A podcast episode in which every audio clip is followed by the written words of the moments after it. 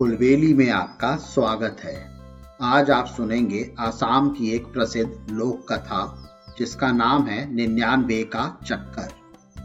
प्राचीन काल की बात है, आसाम के ग्रामीण इलाके में तीरथ नाम का कुम्हार रहता था।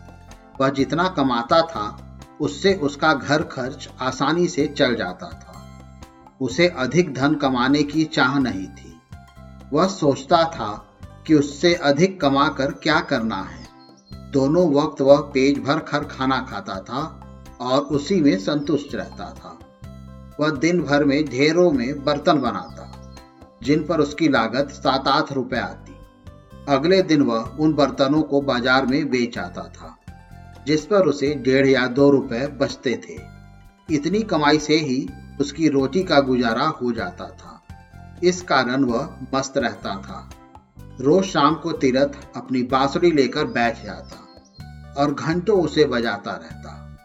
इसी तरह दिन बीतते जा रहे थे। धीरे धीरे एक दिन आया कि उसका विवाह भी हो गया। उसकी पत्नी का नाम था कल्याणी। कल्याणी एक अत्यंत सुंदर और सुशील लड़की थी। वह पति के काम में हाथ बताने लगी। वह घर का भी पूरा काम खूब अच्छे से करती थी। अब तीरथ की कमाई पहले से बढ़ गई। इस कारण दो लोगों का खर्च आसानी से चल जाता था। तीरथ और कल्याणी के पड़ोसी यह देखकर जलते थे कि वे दोनों इतने खुश कैसे रहते हैं। दोनों दिन भर मिलकर काम करते थे। तीरथ पहले की तरह शाम को बांसुरी बजाता रहता था। कल्याणी घर के भीतर बैठी कुछ गीत गुनगुनाती रहती। एक दिन कल्याणी तीरथ से बोली कि तुम जितना भी कमाते हो, वह रोज खर्च हो जाता है। हमें अपनी कमाई से कुछ न कुछ बचाना आवश्यक है। इस पर तीरथ बोला, हमें ज़्यादा कमा कर क्या करना है? ईश्वर ने हमें इतना कुछ दिया है, मैं इसी से संतुष्ट हूँ। चाहे छोटी ही सही, हमारा अपना घर है। दोनों वक्त हम पेज भर कर खाना खाते हैं, और हमें क्या चाहिए? इस पर कल्याणी बोली, मैं जानती हूँ कि ईश्वर का दिया हमारे पास सब कुछ है, और मैं इसमें खुश भी रहती हूँ। परंतु आड़े वक्त के लिए भी हमें कुछ न कुछ बचाकर रखना चाहिए। तीरथ को कल्याणी की बात ठीक लगी। दोनों पहले से अधिक मेहनत करने लगे। कल्याणी सुबह चार बजे उठकर काम में लग जाती। तीरथ भी देर रात तक काम करता रहता, लेकिन फिर भी दोनों अधिक बचत न कर पाते। अतः दोनों ने फैसला किया कि इस तरह अपना सुख चैन खोना उचित नहीं, और वो पहले की तरह ही आराम से मस्त रहने लगे। एक दिन तीरथ बर्तन बेचकर बाज़ार से घर लौट रहा था। शाम ढल चुकी थी।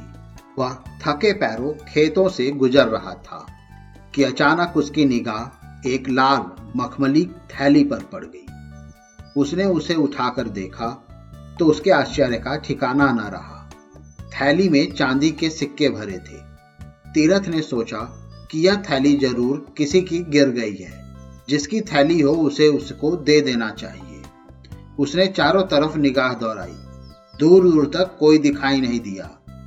उसने ईश्वर का दिया इनाम समझकर उस थैली को उठा लिया और घर ले आया। घर आकर तीरथ ने सारा किस्सा कल्याणी को कह सुनाया। कल्याणी ने ईश्वर को धन्यवाद दिया।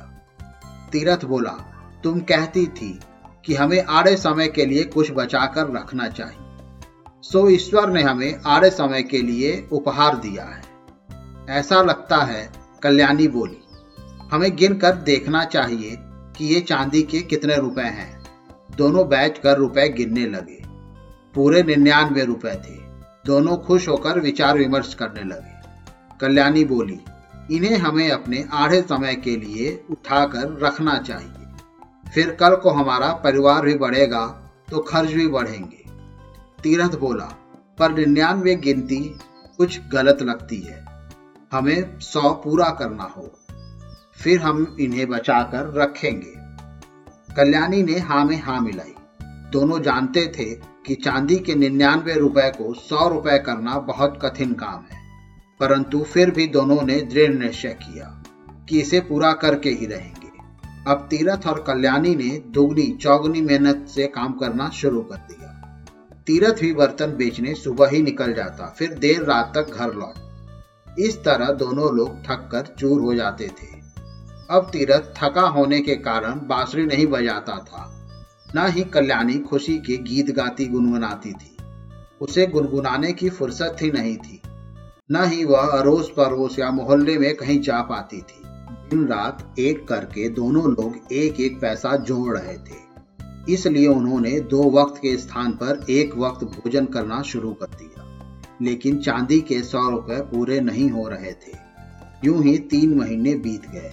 तीरथ के पड़ोसी फुसुर फुसुर करने लगे कि इनके यहाँ ज़रूर कोई परेशानी है, जिसकी वजह से ये दिन रात काम करते हैं और थके थके रहते हैं। किसी तरह छह महीने बीतने पर उन्होंने सौ रुपए पूरे कर लिए। अब तक तीरथ और कल्याणी को पैसे जोड़ने का लालच पड़ चुका था। दोनों सोचने लगे कि एक सौ से क्या भला होगा? हमें सौ और जोड़ना चाहिए। अगर सौ रुपए और जोड़ गए तो हम कोई व्यापार शुरू कर देंगे। फिर हमारे दिन सुख से बीतेंगे। उन्होंने आगे भी इसी तरह मेहनत जारी रखी। इधर पड़ोसियों की बेचैनी बढ़ती जा रही थी। एक दिन पड़ोस की रम्मो ने फैसला किया कि वह कल्याणी से परेशानी का कारण जानकर ही रहेगी। वह दोपहर को कल्याणी के घर जा पहुँची। कल्याणी बर्तन बनाने में व्यस्त। रम्मो ने इधर उधर की बातें करने के पश्चात कल्याणी से पूछ लिया, बहन, पहले जो तुम रोज शाम को मधुर गीत गुनगुनाती थी, आजकल तुम्हारे गीत सुनाई नहीं देता। कल्याणी ने यूँ ही कहकर बात टालने की कोशिश की और अपने काम में लगी रही। परंतु रम्मो कब बांधने वाली थी? यह बात को घुमाकर फिर बोली, आजकल बहुत थक जाती हो ना? कहो तो मैं तुम्हारी मदद कर दूँ। कल्याणी थकी तो थी ही, प्यार भरे शब्द सुनकर पिघल गई। और बोली हाँ बहन, मैं सचमुच बहुत थक जाती हूँ, पर क्या करूँ, हम बड़ी मुश्किल से सौ पूरे कर पाए। क्या मतलब? रमो बोली। तो कल्याणी ने पूरा किस्सा कह सुनाया। रमो बोली, बहन, तुम दोनों तो गजब के चक्कर में पड़ गए हो। तुम्हें इस चक्कर में पड़ना ही नहीं चाहिए था। यह चक्कर आदमी को कहीं का नहीं छोड़ता। कल्याणी ने आश्चर्य व्यक्त करते हुए कहा, तुम किस चक्कर की बात कर रही हो? मैं कुछ समझी नहीं। अरे बहन, निन्यानवे का चक्कर। रम्मो का जवाब था। मुझे उम्मीद है आपको ये कहानी पसंद आई होगी। ऐसी ही और कहानी सुनने के लिए हमारे चैनल को लाइक और सब्सक्राइब करें। इस कहानी को ज़्यादा से ज़्यादा शेयर करें। जल्द ही मिलते हैं। एक और नई कहानी या किस्से के साथ। तब तक के लिए धन्यवाद।